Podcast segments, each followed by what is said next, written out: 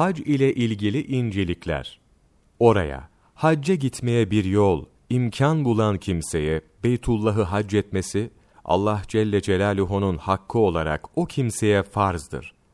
Resulullah sallallahu aleyhi ve sellem Efendimiz buyurdular ki, kim Allah Celle Celaluhu rızası için hac eder de, hac esnasında kötü söz ve davranışlardan sakınır ve günahlara sapmazsa, anasından doğduğu gün gibi tertemiz olarak döner.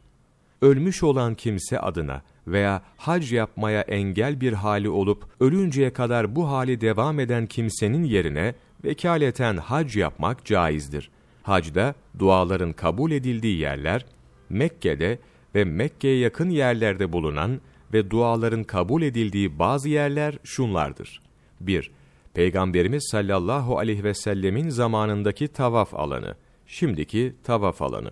Peygamberimiz sallallahu aleyhi ve sellem zamanındaki tavaf alanından geniştir. O zamanki alan, Kabe-i Muazzama'nın hemen yakınıydı. iki- Mültezem, altın oluğun altı, Kabe-i Muazzama'nın içi, Zemzem kuyusunun bulunduğu yer. Zamanımızda buranın üstü kapatılmış olup, tavaf alanının altında kalmıştır.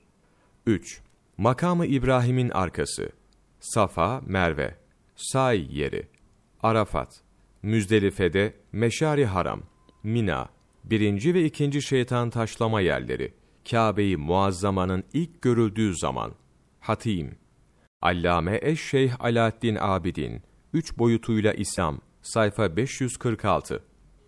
Bunları biliyor muydunuz? Soru. Hem dini hem de resmi nikahla eşinden ayrılmış biri eski kocasından nafaka alabilir mi? Tazminat davası açabilir mi? Cevap. Boşanma olduğu takdirde kadının kocasından alacağı şeyler şunlardır. Öncelikle mehir. Daha önce almadıysa mehrini alır. İkinci olarak kadın gerek zati olsun gerek başka bir eşya olsun, özellikle kendisine ait eşyaları varsa onları alır.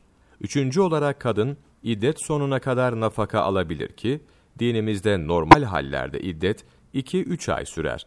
Kadının bunun dışında yani iddetten sonra yoksulluk nafakası veya tazminat alma gibi bir hakkı yoktur. Bu üç madde dışında kadın, kanuni imkanları kullanarak zorla herhangi bir şey alırsa, haksızlık etmiş, kul hakkına girmiş olur. Profesör Doktor Orhan Çeker, on dokuz Temmuz Mevlana Takvimi.